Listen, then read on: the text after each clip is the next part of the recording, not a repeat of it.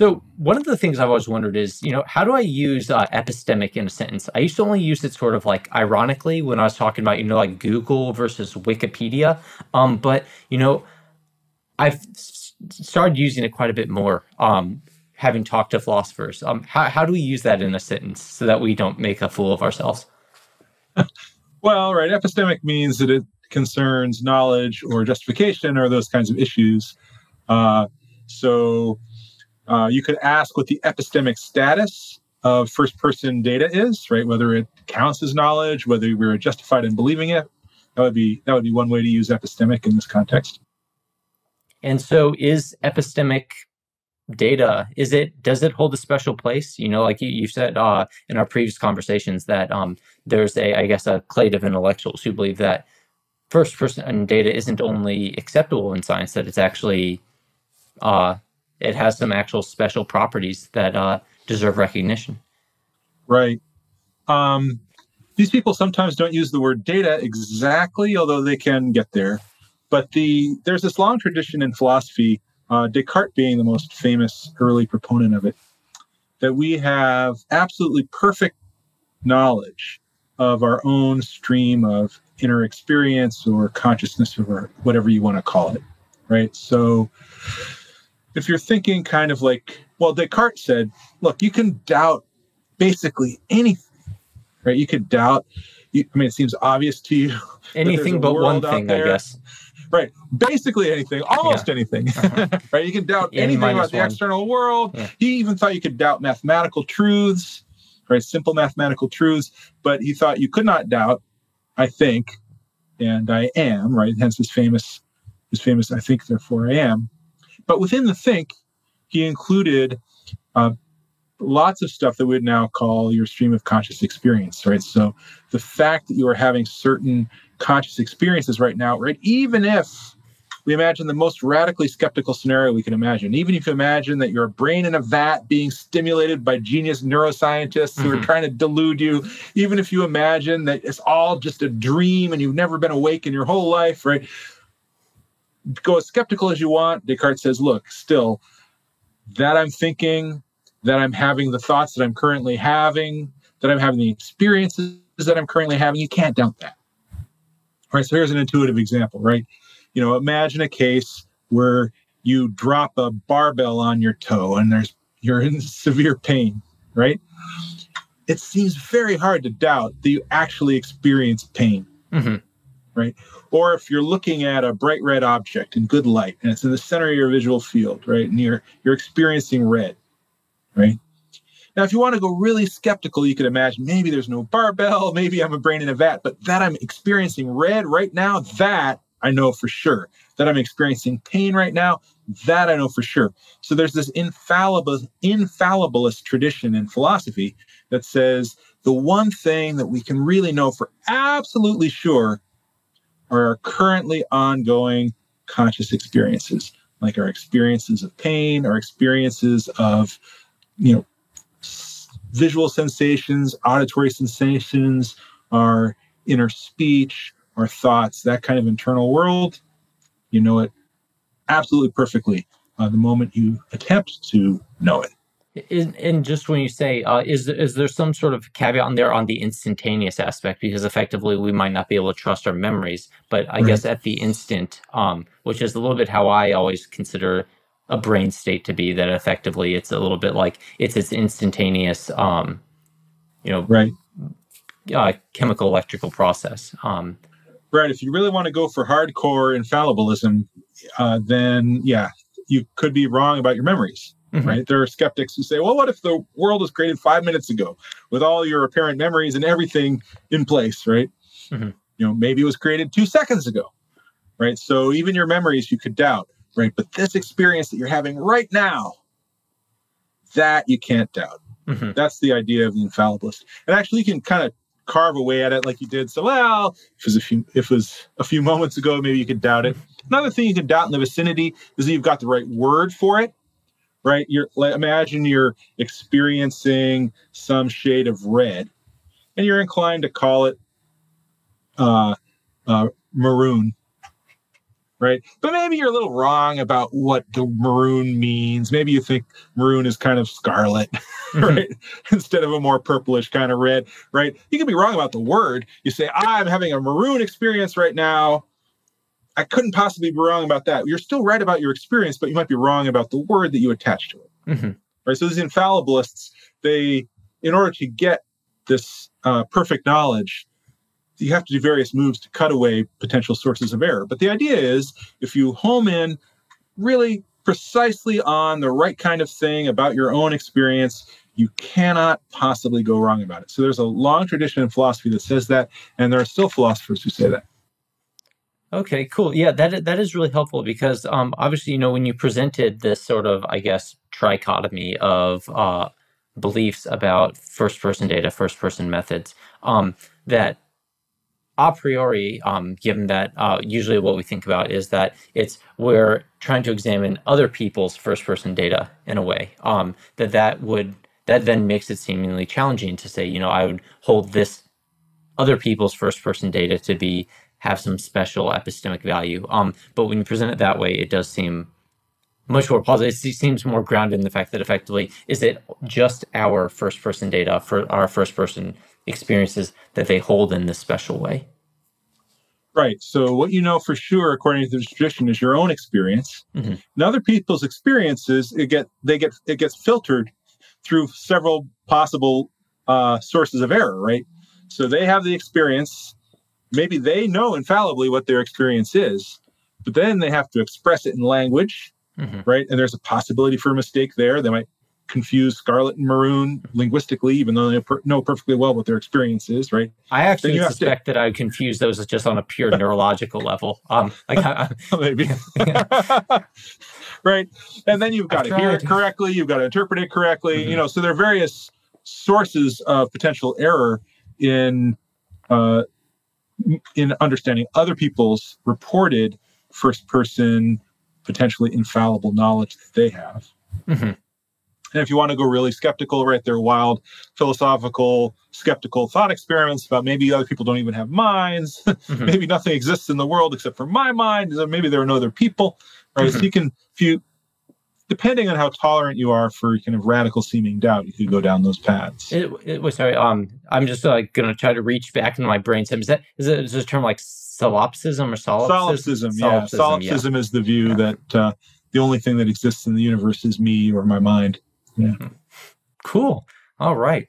So then, um, I guess is this um is this view that we've talked about because obviously I think that this is um it's a little bit what uh, when Gualtiero and I were talking, or when Gualtiero was being very patient with me um, as I was feeling my way through this the first time.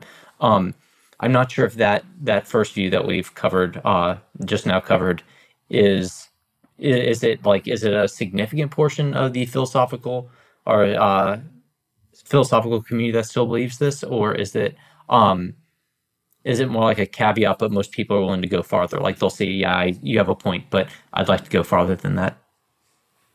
Um, there is a significant portion of the philosophical community who who do believe that you can have infallible knowledge of your own current experience. You know, for example, David Chalmers, who is probably the most influential philosopher in mind of my generation, has argued for that. Um, and there are a lot of people who have been influenced by him in that. Um, so that's definitely uh, a substantial and important continuing position.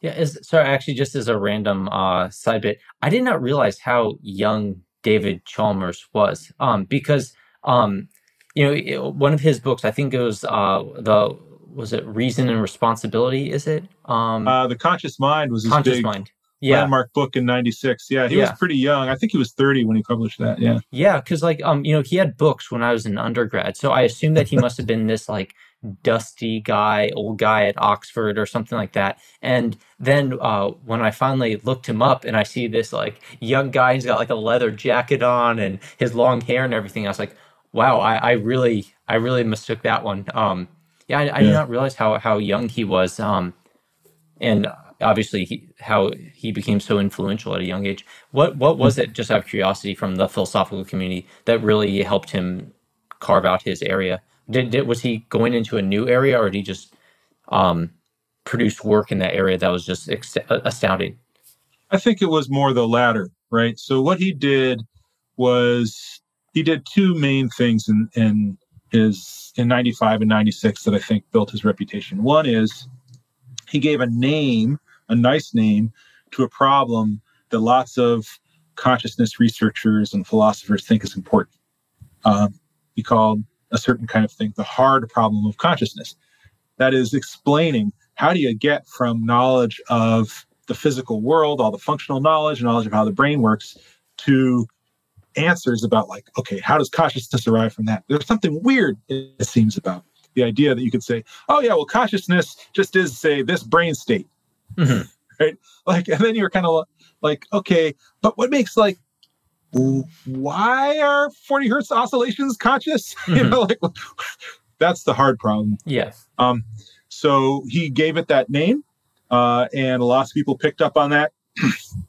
so that was nice. He kind of gave a name for a phenomenon uh, or a problem that's troubling a lot of people. We can talk more about the hard problem if you want. Um, although uh, it's related to our topic. So if you mm-hmm. want to, we can go down that path. The other thing that he did um, that was, uh, I think, really influential was he did a really excellent job of synthesizing, summarizing, and extending uh, the existing arguments against the dominant materialist or physicalist view of the mind. And right? what was so, that? So, according to materialism or physicalism, all the universe just is material or physical stuff. There's no there are no immaterial souls, there are no immaterial properties, right? You tell the biological biological story about humans and you're done, mm-hmm. basically, right? That's and that's the standard view of most kind of naturalistically inclined scientists. Right. And that had been, still is, the dominant view of the nature of consciousness in philosophy uh, through the latter half of the 20th century till today. But there are lots of concerns about it and thought experiments you can run that make it seem like maybe it doesn't work. it's mm-hmm. incomplete. There's something missing there.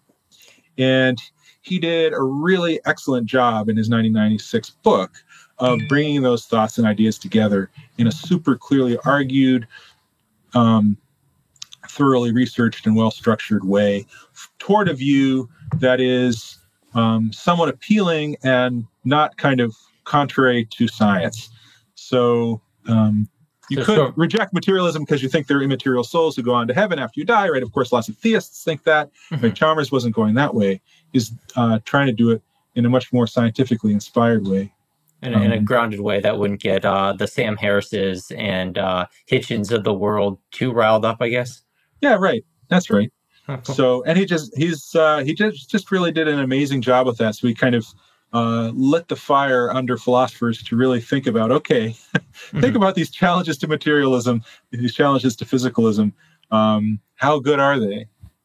Yeah, because I mean, it would certainly, you know, as someone who actually sends little algorithms out in the world to think, um, it it seems strange to me on some level. Um, well, I, I, don't really know what I think about it, but it's it would not seem at all weird to me, essentially, that we would have these you know giant masses of organic uh, system walking around something like me and effectively it would just be compute with biological material and no actual consciousness would arrive like effectively that i could very much be it wouldn't surprise me at all if that like existed where it's just you know we're all walking around we're not conscious we're just essentially things are streaming in we're just sort of mm-hmm. plunking around like uh like those little uh, ball machines where they go, uh, you know, go go down and hit the um, little yeah. pegs and move around. That wouldn't surprise me at all. Um, you know, if, so if that is, were the case. This is the zombie. This is related to the zombie yeah. thought experiment, which is not original to Chalmers, but Chalmers uh,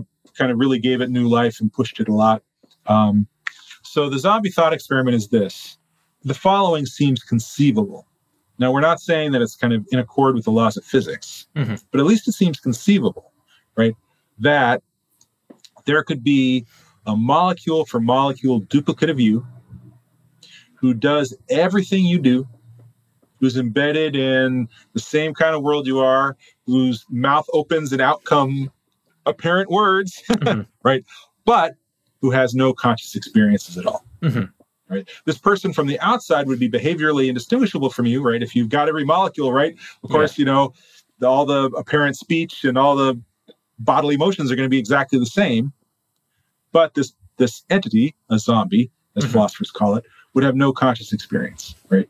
So one of the the zombie uh, argument is that that's conceivable, mm-hmm. and if it's conceivable, then there must be a property that you have that your conceivable zombie twin lacks, and that property is the property of being conscious. Conscious, mm-hmm. Right? But you and your twin have all the same material physical. properties, all the same physical properties. Mm-hmm. So there must be some additional property, which is the property of being consciousness that goes above and beyond the physical. So that's a short version of the zombie uh, thought experiment and the zombie argument against materialism. And so, I guess to uh, reject, uh, in order to reject that in some way, would you need to say that essentially there is some element of this physical zombie in me that would necessarily give rise to consciousness? Um, is is that how you go about sort of if you wanted to start uh, chipping away at that? Well, you know, the challenge is how do you exactly chip away at that? Mm-hmm. And there are several different strategies you can use to chip away at that. Um, and one of the wonderful things about Chalmers' work is that he's very good at laying out what the different strategies are mm-hmm. and then kind of showing how there are problems with all those strategies, mm-hmm. right? And then there are answers to those problems. Mm-hmm. And then Chalmers or other people sympathetic with him have responses to those answers, right? And this is how you get a whole academic discipline going, of course, mm-hmm. right? Hmm. But one thing you can say, you can say zombies aren't conceivable. You thought you conceived of something that made sense, right? Once you think about it carefully, you know, it's just, it's like saying, oh, yeah, I can conceive of a three sided square. Right. I mean, you can say those words, but that doesn't mean you really like coherently conceived of something, right? Yeah. So Dan Dennett, for example, has uh, a response like that.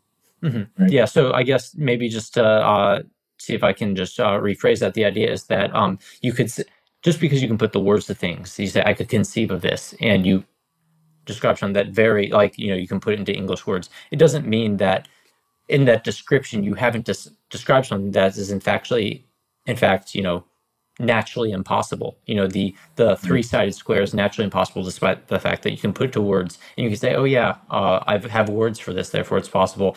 This is there's something inherent to the nature of reality or the nature of the universe such that such a zombie could not in fact exist because such a zombie would having all those physical traits would naturally give rise to consciousness um or did i just mangle it again and don't don't yeah, don't, don't feel quite, that wouldn't okay. quite pass the philosophical muster it's okay that's but, fine uh, no no no go ahead like how to get let me just tell you let me just tell you one other move and i think this mm-hmm. move is closer to what you just said but um it is that you is to impair the move from conceivability to possibility. Mm-hmm. Right. So the first move says you can't even conceive of it, of a mm-hmm. zombie. Right. The second move says, well, you can conceive of it. Right. but does conceiving of it mean that it's possible? Mm-hmm. Right. And then there's this whole literature on what's the relationship between conceivability and possibility and what are the different kind of kinds of possibility so philosophers distinguish for example mm-hmm. between um, what's sometimes called natural or nomological possibility and metaphysical possibility right so natural possibility is possibility in accord with the laws of nature mm-hmm.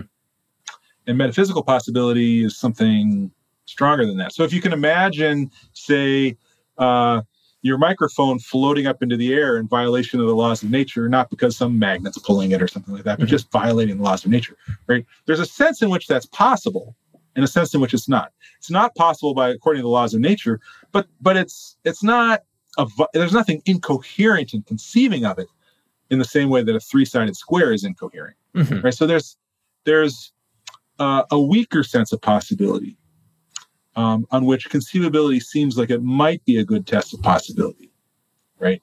That weaker sense is the sense in which zombies are possible, according to Chalmers, right? So the question is so Chalmers thinks, and this is why what you're saying wasn't quite right. Chalmers mm-hmm. thinks that if you set up all the physical stuff right and you you let the laws of nature run, you'll get consciousness. Mm-hmm. Right. Just like if you set the microphone on the desk and there are no magnets or tricks, it'll stay there. Right. Mm-hmm. But that doesn't mean that there isn't some broader sense of possibility in which the microphone could float up or mm-hmm. there could be a zombie. And the question is one of the central questions here is how much can you draw from that? Mm-hmm. What kinds of conclusions about the world can you draw from the fact that there's this broader sense of possibility or conceivability on which you could have consciousness or you could lack consciousness despite having all the biological neurophysiological stuff in place. Yeah. No that is that is really helpful. I guess uh, sort of the way that i was uh, approaching is uh, you might be familiar or might not um, I, I won't second guess you on but the um, the original proof, for example, that the square root of two was not a rational number. And the idea is, you know, they effectively set up this thing where, well, let's um let's posit a rational number that is the square root of two. And what they did is when they, you know, you you you take that proposition and when you carry it to its logical uh, conclusion, essentially you create a, an impossible scenario. Um, right. And so I guess I uh, when when when I first heard that, that was sort of the way that I was trying to uh, wrap my mind around it a bit that effectively you I could see, you know, yes. set something up like this and when you bring it to either you've created a scenario that's you know either guaranteed or impossible or simply true. So yeah that but that's really helpful. Right. I, I, I do appreciate that um you uh drawing that out. Or I'll alternatively i could just be obstinate and say you know what do you mean erica? I, that, that's what i said the first time. You just weren't listening. it could, it could be. You yeah. were using the word natural in there mm-hmm. yeah. or something like that in which zombie? which gets the force of the metaphysics, the force of the possibility wrong, mm-hmm. which is right. So Chalmers thinks that zombies are not naturally possible, not mm-hmm. nomologically possible. You set up the laws of nature, you're not going to have any. Mm-hmm. Right. So that was part of what you were saying. That wasn't you weren't um, showing the sensitivity, the distinction between different different kinds of what philosophers call modal force mm-hmm. uh, that's necessary for for the the argument which is totally fine It makes sense because I didn't introduce that stuff or clarify that part of the argument when I was setting it up. no, it's, it's fine. Yeah. Not only did I not stick the verbal landing, but I landed on the wrong mat.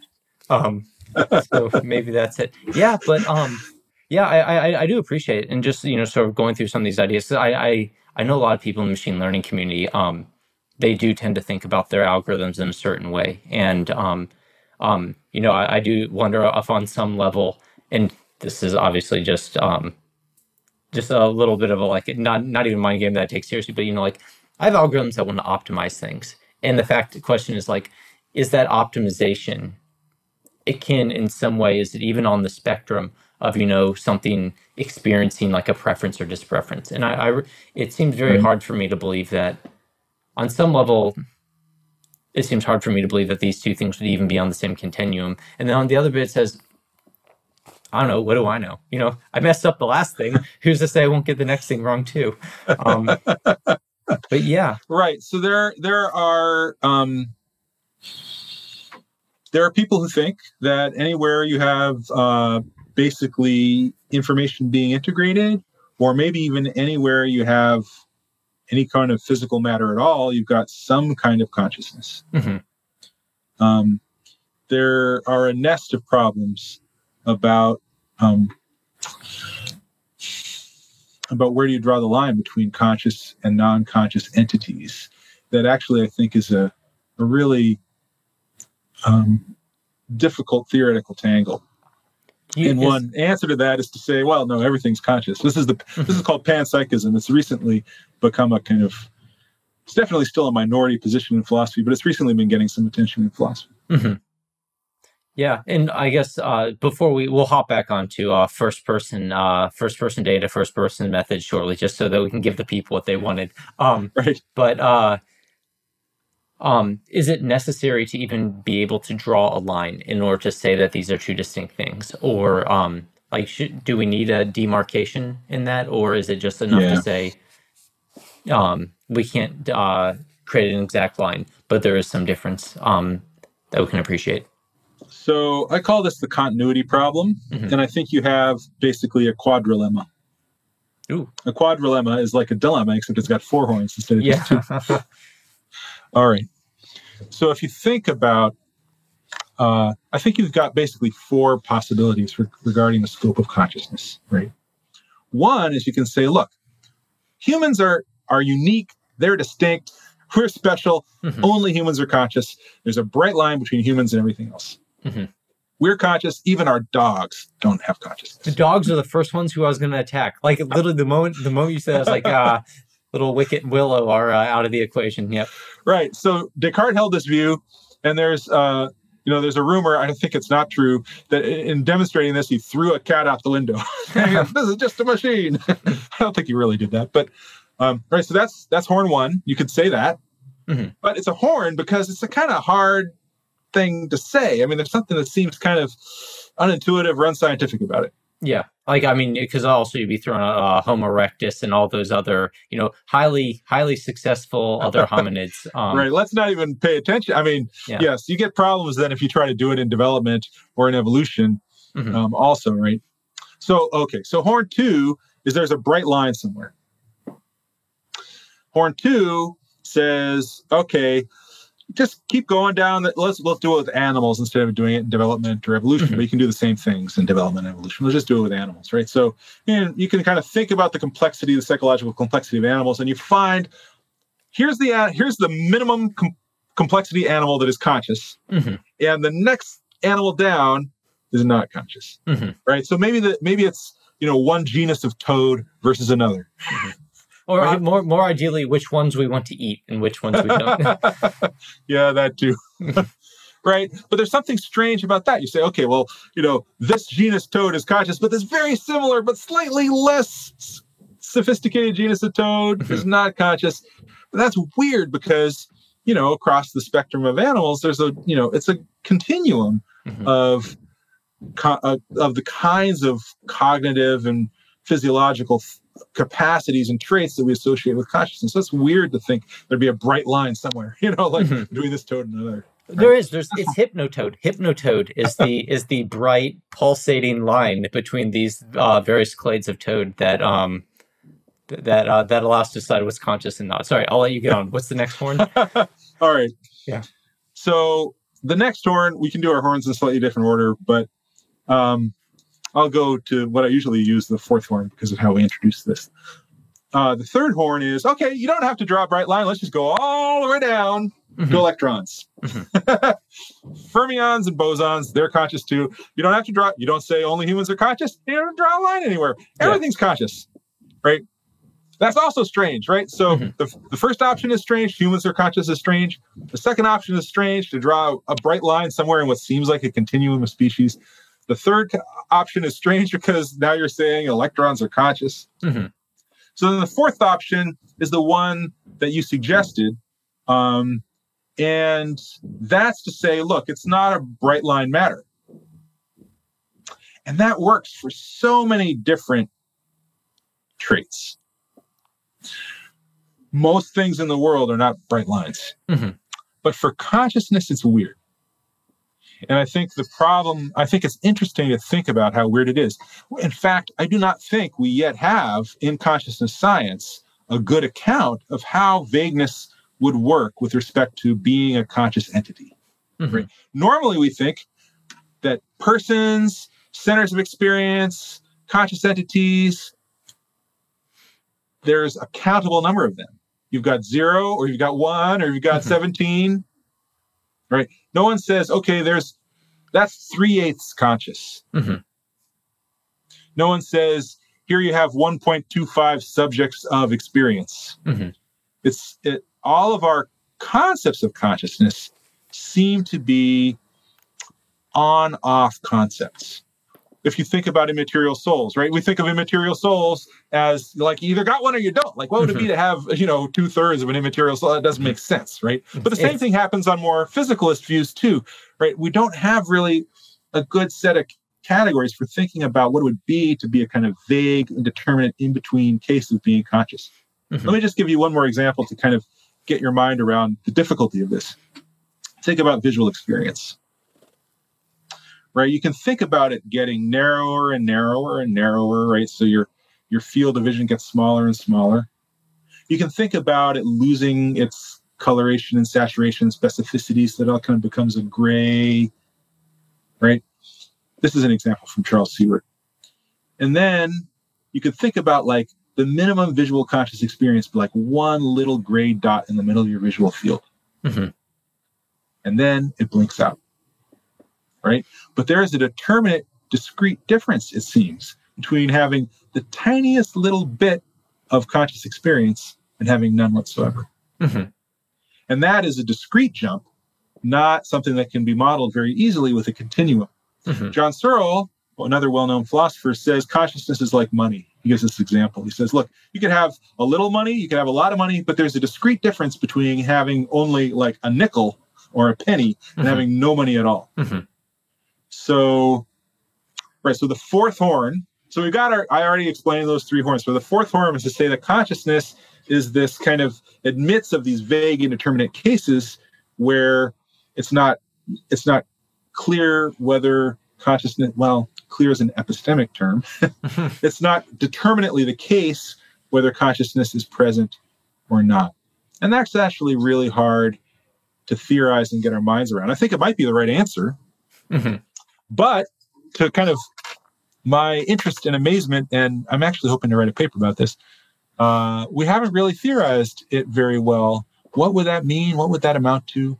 Oh, one more thing I'll say to get a little clearer on this. There's a big difference between having determinate, determinately conscious experience of an indeterminate content and being not quite conscious, uh, of being an indeterminate state between conscious and non-conscious. I'm going to need that one again if you don't mind. So, um, uh, you can even just re- repeat the sentence just so that I can. Uh, have, I'll give you an example yeah. and then I'll repeat yeah. the sentence. Cool. Here's an example of an indeterminate content. Some people think that you could imagine a triangle without imagining it as equilateral or scalenon or isosceles. Right? You can kind of just imagine a general triangle. Can you consciously imagine that? There's some debate about that. But if you can't imagine that, that's a an image that has some indeterminate content. Right? It's not determinate exactly what the interior angles of that triangle are. Mm-hmm right? So, but you determinately have a you have a determinate. It's determinately the case that you have a conscious experience of that indeterminate content, right? Mm-hmm. Does that make sense? Yeah. Right. So that's the other thing, right? You can imagine your experience getting indeterminate, you know, or hazy, fuzzy. Maybe as you're falling asleep, you're getting confused, mm-hmm. right?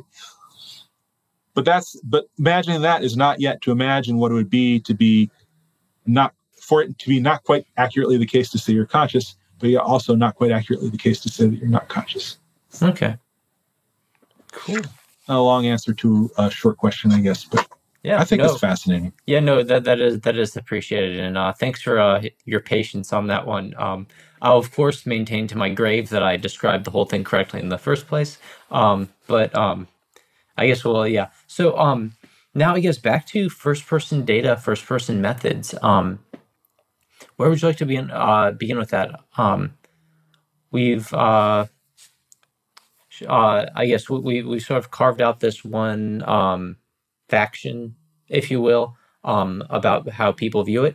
Obviously, um, I suspect many of the people, for example, in my audience, uh, would either probably fall more towards being ambivalent or skeptical about uh, the the nature of some of these things, where effectively that there are either um, hard third person quantities that can be measured and examined. Um, or alternatively, that we should probably just stick to the third personization of these first person methods. So, uh, however, these first person data emit a more third person data that we can examine. Um, but uh, how, how would you like to divide uh, the battlefield, so to say? Right. So I'll just state my position. Mm-hmm. Why don't we do that? that's? Good. Yep. So, we've been going for almost 40 minutes, I think. Um, ah. I don't want to exhaust your viewers too much. oh no, no, no. The, the, my, my, viewers are the people who do listen to this type of stuff. So you are in good company. So let me just tell you my position. My position is that we need first person methods. We need to introspect in order to understand the mind. Mm-hmm. But we're really bad at it. Mm-hmm. So that we we we're stuck with uh, needing to rely on a methodology that is unreliable, and that is a problem. Mm-hmm. So I'm a skeptic about first person methods in one sense, in that I think that the people who say that the results you get by asking people about their experiences and why they did stuff and all those kinds of stuff, you end up you end up getting a lot of messy, not very good data Mm-hmm. And you really probably shouldn't rely on much of what people say in answer to those questions, except under very specific circumstances. I'm a skeptic about them in that sense. But a lot of people are skeptical in, about it in that sense, are optimistic in another sense, and they think, well, but we can do perfectly fine without that stuff, right? Just mm-hmm. throw it away, right? I'm in the unfortunate position of thinking you can't throw it away, you need it. Mm-hmm. But, but, but it really like but it's very hard and we're not very good at it. And most of the scientists who are trying to do it don't do it very well. Mm-hmm. What What do you think? Because uh, I think this this gets to a little bit more of a trackable point. What What would how would someone start progressing from a scientific perspective towards improving um, this, I guess, analytical process or uh, this information process? Is it in the measurement? Is it in the control of um, I guess, uh, external factors? How, how do you even begin to sort of grapple with the problem? And just, let's just assume right. that you are constrained by reality. You could just say, like, what's your ideal scenario that would get into these things? Right. I think the ideal scenario is when you have convergence among three different sources of evidence. And the convergence would be among introspective evidence gathered through verbal report by participants who aren't aware of what's going on with the other two kinds of evidence, otherwise their reports might be biased. Mm-hmm. Right? Introspective evidence. So let's say, let's say that you're trying to figure out whether someone is a person who has vivid visual imagery or whether they don't have vivid visual imagery. I choose this example because there is a huge literature, hundreds of studies on the vividness of visual imagery, much of which relies on this questionnaire called the Vividness of Visual Imagery Questionnaire, the VVIQ. Well named. Um, yeah, right. And there's this big literature on it where they ask people basically, how vivid are your images? You know, picture your mother, right, or picture a sunset, mm-hmm. and you know, describe how vivid. Tell me how vivid this this image is on some scale from you know one to five. So there's a huge literature on these self-reports of vividness, and there have been all of these attempts to try to co- correlate it with behavioral data, like right how well do people do on visual folding tasks or visual rotation tasks. And it turns out, and lots of other kinds of things, visual memory. It mm-hmm. turns out that there is almost no relationship between people's self-reports of their imagery experiences and the performance on cognitive tests that you'd think would test the presence or absence of imagery. Mm-hmm. Now, of course, you get some positive results, right? Our, the literature is biased toward reporting positive results. Yeah. But I think a good skeptical review, like I did in my 2011 book on this, right? A good skeptical review of the literature, you just find as an unsystematic smattering of positive results that don't replicate mixed in with lots of null results. And it just looks like basically there's no relationship that, that people have been able to discover. Mm-hmm. Right. Okay. So that's why I choose this example. But so here's here's what would be the ideal case, right? You ask somebody some questions, say about their imagery, how vivid it is, and then you have a behavioral test that you think will will accurately test whether their imagery is in fact vivid or not, or at least would be be you would plausibly relate to that, right? And then you also have some sort of neurophysiological test, right? You've got some, say, uh, region in the brain that's associated with imagery, where you expect, you say, more uh, neural activity among people when they're having a vivid image than when they're having a non-vivid image, right? And if all three of these independent sources of evidence all converge and say, hey, they're all kind of suggesting this person has a vivid image, right? They're doing great on imagery, mm-hmm. cognitive behavioral tests. They say they're having a vivid image, and we've we've located the you know the vividness neurons, mm-hmm. right? And they're going bing, bing, bing, bing, bing. Then you got you can say, okay, yeah, let's that that's a believable report. That would be a great thing to have, and we don't have a lot of it. Mm-hmm. In fact, we ha- what we mostly have in consciousness studies, with some exceptions, is a mess where the the verbal reports don't relate very well to the measured behaviors, which don't relate very well to the neurophysiological measures. Of course, there are positive studies, mm-hmm. right? But that I think is often attributable to you know the fact that you can get positive results for all kinds of reasons, mm-hmm. other than that you're really you know latching on to the effect that you think you're latching on to in a replicable way. Yeah. Um. Yeah, I, I think I think that's uh that that last bit is obviously something that statisticians would tend to agree with as far as um the um positive studies exist. Um, it does not mean that the actual positive phenomena corresponding to those studies actually exists in a like real way, other than the fact that it's written down on paper that has uh, been approved by Elsevier or one of those. But um, right, yeah, cool. Um, and I guess just um, just thinking out loud um, because that's what I'll do. Um, the uh, so as far as like things like behavioral tests versus say if you had to like choose if if you had to think about sort of what what what are on the scale of like reliability, you know, coming from you know the biomedical engineering background, I would tend to think that uh, the actual like br- monitoring of brain activity, for example, would be something where at the very least you could get that one right. Um, although of course there are actually a lot of challenges in that as well. You know, the instrumentation issues and things like that um, can very easily go awry. Uh, if you let's say you had the brain imaging or brain activity and you had the actual self reports um, and you found a strong connection between those why is it that you would need for example the behavioral uh, study in order to affirm um, to sort of you get to, to bridge that gap but in, in your opinion i like triangles mm-hmm. i think it's good to have three sources of evidence because there are lots of reasons two things can hook up mm-hmm. other than what you want. But if you Good get point. three really independent three things hooking up, you know, then I feel more satisfied. Yeah, if you can get if if there's no ba- I mean, why would there be no behavioral evidence?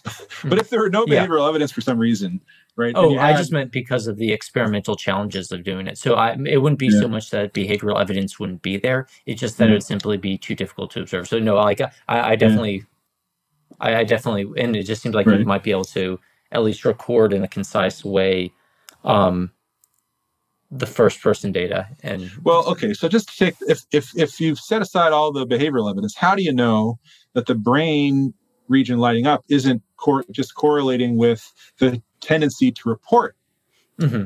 rather than the underlying phenomenon mm-hmm. right yeah. so you know just make a mickey mouse example right maybe that brain region is the I report I have vivid imagery region rather than yeah. the actual vivid imagery reason region, yeah. right? Yeah, that's that's a good point.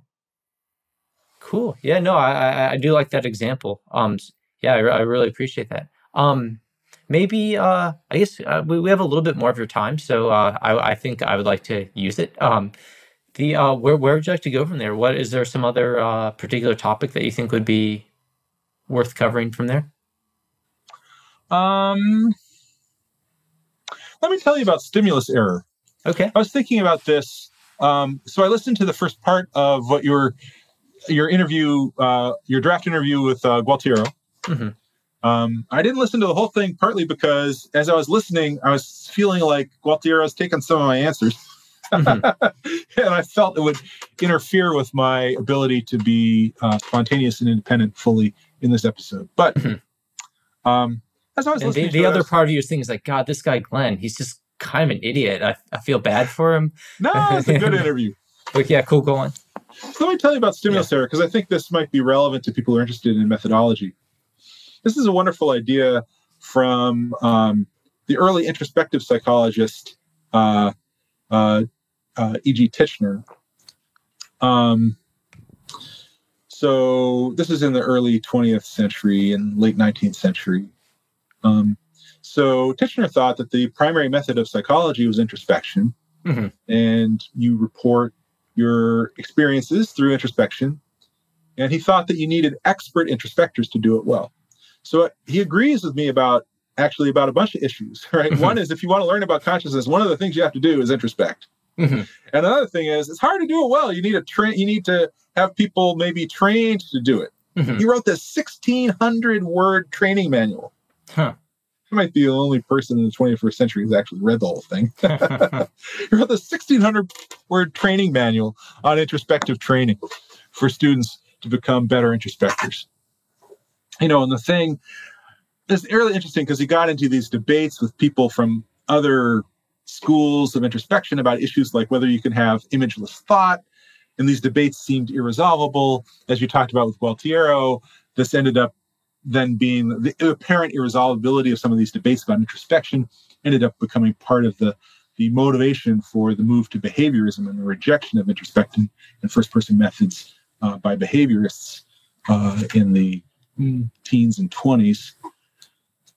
Uh, all right, so, but Titchener and um, uh, one of his students, uh, Boring, uh, had this idea of, of stimulus error or R error, uh, as they also sometimes call it, goes back to Wundt, which is the the mistake of conflating a judgment about the your experience with a judgment about the world. Okay.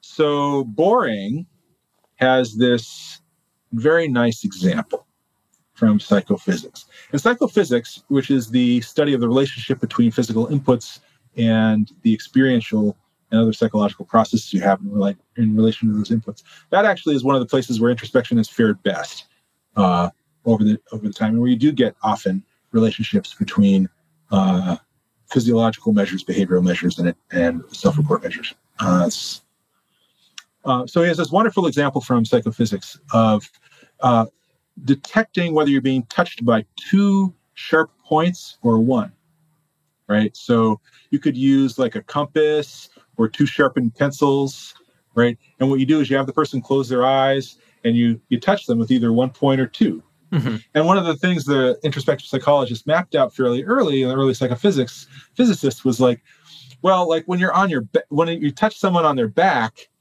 they will t- even if the point if the two points are fairly close, they'll tend to think it's one point. Mm-hmm. Um, but if you touch someone like on their fingertip, they'll know it's two points unless you get mm-hmm. them really, really close, right? So our sensitivity to whether we're being touched by one versus two points is very different in different regions of the body, and then this correlates with uh, you know how much representation they have uh, in sensory cortex and stuff like that, mm-hmm. right? So the fingertips, you know, how, how are dense with dense with uh, neural receptors and have a lot of representation in the sensory cortex compared to the middle of the back. Mm-hmm. All right, so so you're lying there, and you're you're a subject in one of these experiments. You're being touched sometimes by two tips and sometimes by one tip. Mm-hmm. Now, if as you get to experience things better, you start to notice that on sometimes it feels to you like you're being touched by a uh, something that's shaped like a barbell. Okay. It's not a point, it's more like an oval. Now, here's the question Do you say one or two? So, if the question is about how many points of contact do you experience, you should say one because you experience one oval shaped pressure sensation. Mm-hmm.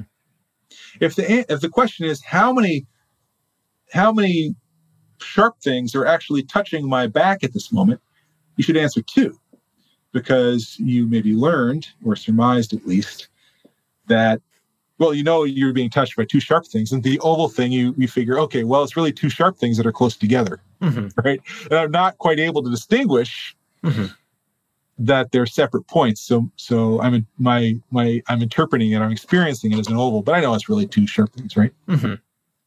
So if the question is a question, how many sharp things are actually touching me? Mm-hmm. Then you answer two. the question is, how many uh, regions of pressure do I experience? Yeah. Then you answer one. Mm-hmm. So whether you're asking an introspective question or a question about the world, you get you should be giving different answers mm-hmm. depending on what the framing of the question is.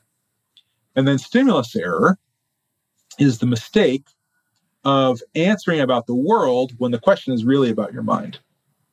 Ah, Yeah. Right. So if you're touched by the barbell and you say, "Oh, two," because mm-hmm. you know there's really two things out in the world, you're you're attacking the the wrong the wrong thing. You're you're addressing the wrong question. You're addressing the wrong question. You're answering a question about the world instead of asking answering a question about your experience. Mm-hmm. Um, so that's the concept of stimulus error, and that's I think an interesting thing when you're talking about one of the things that you got into a little bit with Gualtiero is what is the boundary of a first person method versus a third person method. Mm-hmm. And that's, I think, one thing worth thinking carefully about. One of the things that he had said was look, you know, if um, I say the sky is blue, I'm reporting on the outside world. If I say I have an experience of blueness as I look at the sky, then mm-hmm. you're reporting on yourself. Mm-hmm. And it's very easy for research participants to blur these two things together. Yeah, definitely especially when they're not aware of the possibility of illusion. Because when you're not aware of the possibility of illusion, you basically give the same answers, right? If if I if I if I'm flashing say green lights and red lights, and I say, "Tell me what color you see." What color it is, tell me what color you experience, and then you go red, green, green, red, red, green, green, red, right? 500 trials in, you've probably forgotten whether you're supposed to be reporting on your experience or on the light, because they're the same. They're the same. You just assume there's no error mm-hmm. in your experience, right? But in fact, the framing of the question is very different. And if you were to know that sometimes there's an illusion such that a red light looks green or vice versa, then it would start to matter. Mm-hmm. Because if you said green when you looked at a red light under illusory conditions, you'd be right if the answer is about your experience but you'd be wrong if the answer is about the light. Mm-hmm. No, I really appreciate that example because obviously, um, some bits, you know, it it sounds a bit trivial when you haven't thought about it very much. When people say, you know, the idea is like it's the difference between asking, you know, what do you experience versus what is it in the real world? Um, and especially because you know, given that most of our scientific tests for some of these things are undergraduates trying to look show off that they can't be tricked in some way um, you know, obviously the, the best of subjects. Um, that, yeah, no, I, I, I think that's a that's a really good example, and um, trying to parse through that, and you know, even the the challenges of keeping people on task with that. So, um, back to the, I, I like the idea of was it the master introspectors, uh, the yes. the expert introspectors, introspective um, training, yes. So Wundt, Wilhelm Wundt, who's widely credited as being the founder of scientific psychology, although of course, you know, there are earlier people in a complex tradition, but Wilhelm Wundt uh, was reputed never to have accepted introspective reports by anybody who hadn't had at least 10,000 trials of training as an introspector. Mm-hmm. Yes, yeah, so the early introspective psychologists thought if you're going to be reporting on your experiences, you should be trained because it's not easy. It's not straightforward. You yeah. can make stimulus errors, like we just talked about, mm-hmm. right? But there are all other all, all other kinds of errors that you can make, um, and it's actually a very tricky thing. Yeah. Uh, well, you know, it's like if that if that is your sensor, you know, you obviously want to make sure that it is calibrated and um, unbiased, and effectively that it's it is delivering on the the actual goal measurement and not the purported measurement. Exactly. Exactly right. Yes. Cool. Well, Eric, thanks so much for your time today. I really appreciate it. Um, th- this was uh, obviously that was fun for me. I think that a lot of the listeners will have enjoyed this too. And um, I know that we took a, a, little bit of time to get around to the topic of um, first person methods, but I actually do feel as if uh, when you've described it in this experimental uh, framework, that I, th- I think I've learned a bit more and I appreciate it. I'm I, am i am inclined to say one one other thing. Yep. To conclude, if we have the time. If oh okay yeah, no, no, we we we can keep the party going. Um, yeah. So uh, I think your listeners might be interested to hear a little bit about the uh, imageless thought debate, which still continues, mm-hmm. and which I think illustrates some of the difficulties in first-person methods. Mm-hmm. So I already alluded to it briefly as part of the cause of the collapse of introspective psychology and the birth of uh, behaviorism, which rejected introspection and first person methods. The debate is this take a thought that you have, say the thought that Obama was president in you know 2010. Take that thought. Now, if you think that to yourself in a sentence in inner speech, that sentence is a kind of image. If you think that to yourself as a kind of visual image, like a maybe a picture of your of Obama's face and the picture of the word of the year 2010, mm-hmm. you know, a little timeline that you pop his, right or a timeline or something like that. That's a kind of image too, right? You can have you can have auditory images like inner speech, you can have visual images, things like that. Can you have the thought that Obama was president in 2010 without any images like that? Is that possible? That is the question of imageless thought. Mm-hmm. And some uh, early introspective psychologists, uh, the Würzburg School, people like Oswald Külpe, uh, thought that you could, thought that in fact maybe lots of our thoughts are imageless in this sense. You have thoughts, but they have no kind of imagery content. They don't have to have inner speech. The thought is already fully there in your conscious experience without any kind of imagery attached to it. Mm-hmm. And other people, like Titchener, thought that no, you can't have this kind of thing at all. Mm-hmm. They brought their own research subjects and they asked them about this. They tried to produce imageless thoughts, mm-hmm. right? And the ones in Germany said, Yeah, I have imageless thoughts all the time. And the ones in the United States said, No, I don't have any. Mm-hmm. And the debate continues, right? Philosophers now and phenomenologists argue mm-hmm. about it, right? So there are some philosophers who think that when you have a thought, there's no, there doesn't have to be any imagery at all. There's this wonderful example that some people find convincing. Again, I mentioned him uh, once uh, briefly already. Uh, Charles Siewert uh, is this wonderful example. He says, "Look, shortly after I'd had a baby, I was walking from a restaurant table to the cashier, and in the I'm not going to get the exact details of this right, but in you know the five steps between the restaurant table and the cash register, I thought, now that I have a baby, it seems to me like the world is suddenly burgeoning with babies. right? But it probably already was, and I only just noticed it now that I'm a parent. And that's kind of similar to some of these thoughts that I've been having about uh, imageless thoughts mm-hmm. or some other aspect of a conscious experience. Now that I'm thinking about it, it seems like the world is totally full of them where I hadn't even thought about it before. Mm-hmm. Right, so we had that pretty complex idea in five steps between his table and the cash register. And he says that idea came to him full form. There wasn't like a visual image of it. Mm-hmm. there wasn't like this long, complex sentence of inner speech. It was just mm-hmm. like, boom. Mm-hmm. Right? Other people think, look, every time I try to form a thought, every time I have a thought, it's in imagery or it's in speech or something like that, right? That you can't have a thought without something like that going on. I went to in 2002. I went to Santa Cruz. We spent a whole week, a whole bunch of philosophers spent a whole week arguing about this. Mm-hmm. Thoughts were as central to our lives as the seminar table were around, right? Mm-hmm. And we we could not we could not settle it. We continued to disagree about it. And on one view, their views are very different. In one view, you constantly got this stream of imageless thoughts that are going on. And on the other view, that modality of experience does not exist at all. Mm-hmm. It's like people disagreeing about whether vision exists or something, mm-hmm. right? Something that is almost completely pervasive. And it doesn't seem like people are just confused about the words. It's been it's defined pretty clearly, especially when you really get into the detailed discussions about it.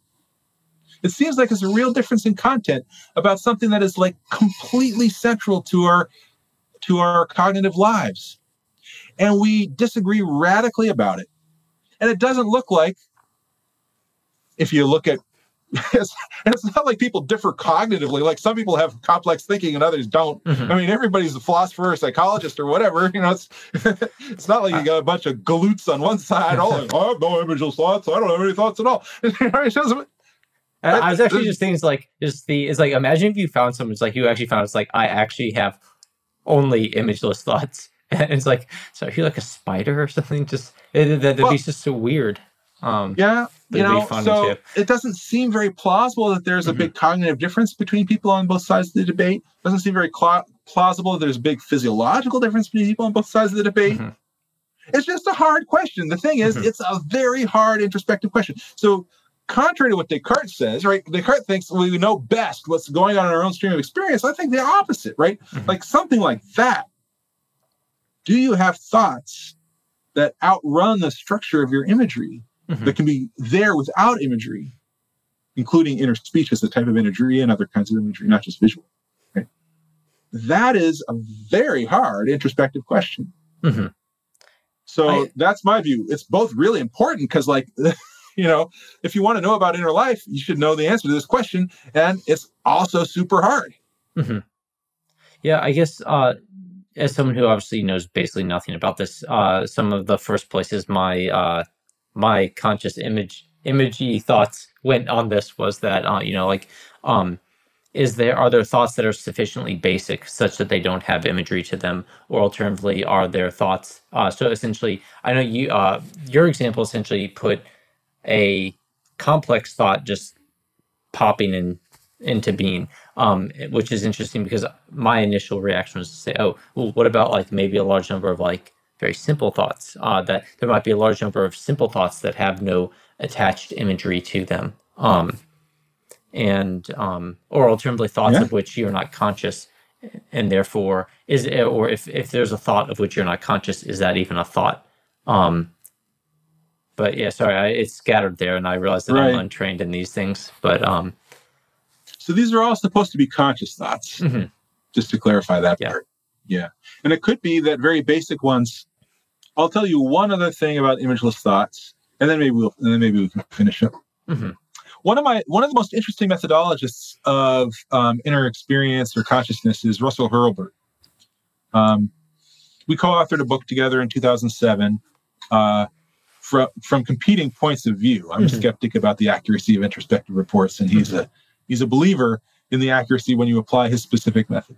Okay. So here's what he does. It's a va- variety of experience sampling.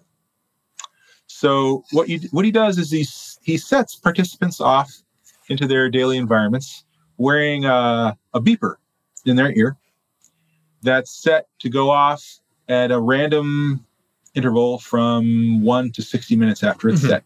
Yeah. And in their daily lives, they're supposed to collect maybe about six beeps. And then he come then they come back within 24 hours and are interviewed in detail about those samples. Mm-hmm.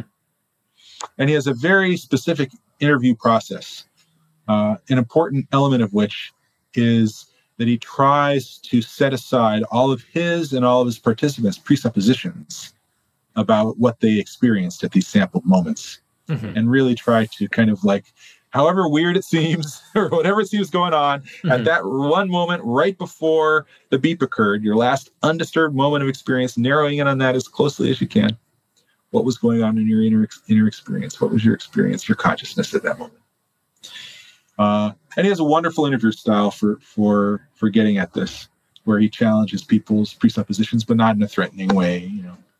Mm-hmm. And one of the things that he finds, so anyway, it's a very interesting methodology for trying to get at experience.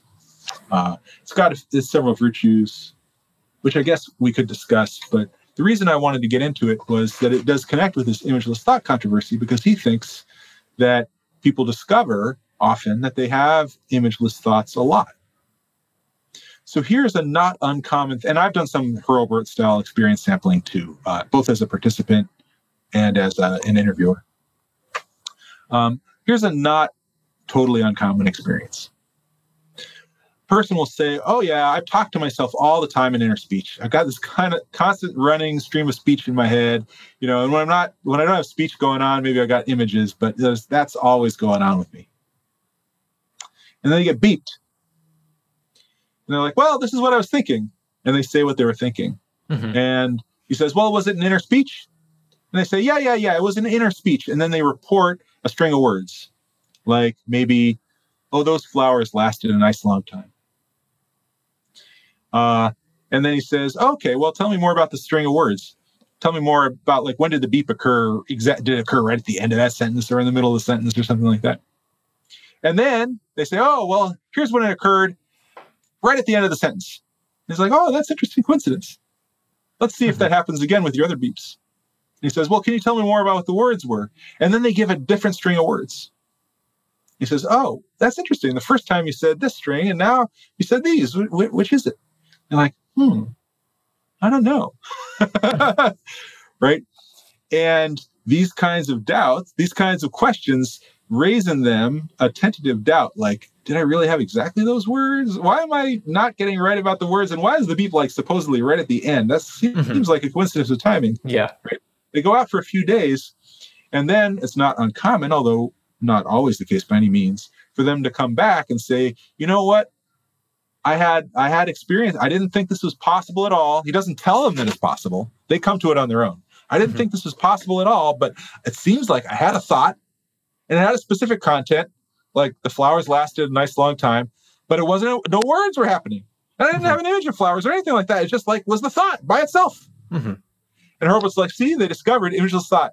They didn't think they had it.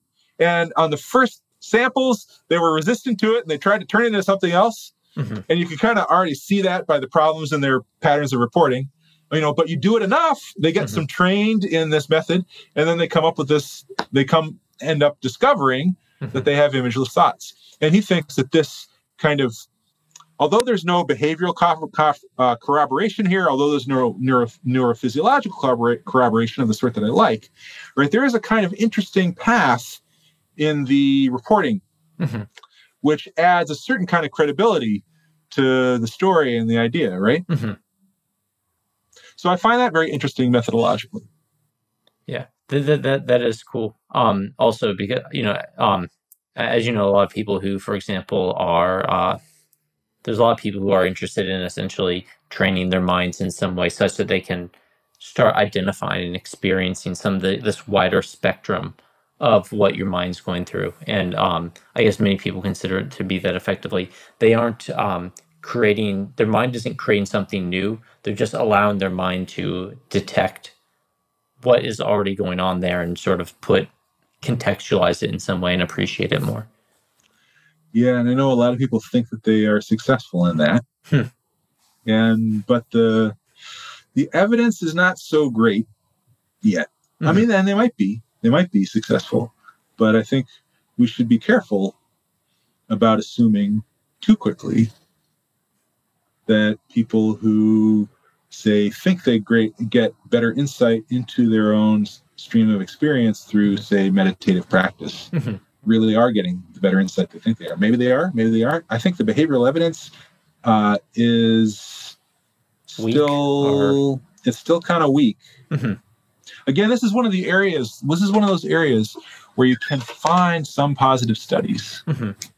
but it's also one of these areas where people are pretty where there's i think a lot of pressure toward reporting positive results. Yeah right especially the kind of people who want to study this are the kind of people who want positive results maybe they're yeah. often committed meditators right mm-hmm. so there are some positive results often the studies are kind of methodologically weak there aren't that many studies mm-hmm. you know so i think the, the jury's still out on that and there are reasons to be nervous um, like I already I mentioned the imageless thought debate. I mentioned the vivid vividness of imagery problem. There there are lots of reasons to think that people's reporting of their experiences, might, people might be very overconfident mm-hmm. in their reporting of their experiences. Yeah, I guess some initial things that I think would probably make that would challenge our ability. Let's just if you presuppose, for example, that these um, these methods do work in a subset of people on a continuum of you know effect size. Um, that the idea is several of the challenges that can arise are that you know um, if you are effectively trying to uh, quantify you know a single effect size or at least identify that there's a single effect size across a, a patient cohort you know where effectively you have people who will have no effect size uh, no effect um, and then you'll have people who do have effect and that effect size can vary um, yeah. that obviously if your metric you know, obviously, if you're averaging your metric across the population of that, it becomes a very fuzzy thing. Um, and that's true. Yeah. That's true. And, and I do. I would. I would add, add a caveat also to what I just said, which is that very experienced meditators mm-hmm. uh, who have long training. There are. Uh, I think it's pretty robust that there are some uh, neurophysiological differences between them and other people when they say that they're in deep meditative states. Mm-hmm. Uh, so that's not something I would cast doubt on. Um, but um, more casual meditators are friends. Yeah. that that uh, is less clear. Yeah, because I mean, you, you could essentially be considering it like something more like a, akin to a diet, where people are coming in from a large number of baselines um, and uh, yeah. health statuses and what their baseline diet was, and then uh, there's how rigorously they actually perform the exercise um, and things like that. Yeah. So I, I, could definitely see where um, you would want to either be very specific in your measurement, essentially a personalized, a first, not first person, but like a in of one type approach where you would at least very much want to personalize from an individual's basis baseline. And then you'd also want to very quickly separate groups between people who, instead of saying here's the effect size, it's well, here's the group who had no effect, here's the group who did have an effect, and here's the distribution of that effect size, I guess. Yeah. yeah. I think that's an interesting um, potential area. It's an interesting area for research. I think there's still a lot to be done mm-hmm. uh, in that particular question. Cool. Well, I mean, man, you you gave us uh, a lot of uh, good examples and some things to think about. Um, Eric, thanks so much. I, I do appreciate it, and uh, maybe we'll just at some point, um, if you enjoyed this at all, we'll bring you back on. We'll talk about just something else. sure. Yeah. Great. Happy to talk about it. I'm working on a paper on validity right now, by the way. Speaking of statistics stuff, so. Well, what and uh, what? But what do you what do you mean by validity? Um, just uh, you might as well just go from the top of that. Yeah. um, so this paper is the title of it is um, the necessity of uh, construct and external validity for generalized causal uh, for generalized causal statements. Um, I think I know what our next talk is going to be on. yeah, it, right. we, yeah. The idea is that if you're going to, you need, you don't need just internal validity, but you need construct and external validity if you're going to make a, a scientific generalization. Mm-hmm. So yeah, no, that is cool. I am wanting, um, I, I am wanting to start, uh, just like you know, this bit, um, this, my my my, my mini series are nested in mini series. So obviously, this bit on first person methods and data was nested in sort of the uh, science versus pseudoscience miniseries, which is in turn nested inside my philosophy of data science series. Um, but causality is definitely something that I'd like to get into because it is, I find it very difficult to wrap my head around in a way that would make me feel like I can be productive and understand it in some useful way. So, Eric, um, it's it's not on the calendar, but it's it's in the horizon. I can I can visualize it. It's a it's a visualized thought now. Us meeting again in the future. All right. Thanks cool. for having me on. No problem. Hey guys, it's Glenn. Thanks for your time today. I hope you liked today's episode. If you did, please consider smashing that like button. It's the single, simplest, fastest way to make sure that YouTube shows this video to more people. If you really want to go crazy, consider subscribing or going to our website and joining the mail list. If you want to go totally crazy beyond that. Forward this to a friend or colleague who you think might enjoy this too. A small channel and every bit helps. Our next episode will be coming out next week, so in the meantime, feel free to look around the channel and see other videos that might be of interest. As a quick disclaimer, the views expressed in the show do not represent anything other than the people saying those words, views, etc. like that. It doesn't mean anything about their employers or their employers' views or some thing about their employers or their neighbor's cat or anyone else not saying the words. And in fact, given that people tend to change their views when they're thoughtful enough, it might not even represent the views of the speaker by the time you're hearing the episode. So definitely come back and see if they've changed their views at a later date. They also don't represent the views of our sponsors. Thank you to our sponsors. You can check them out on our website.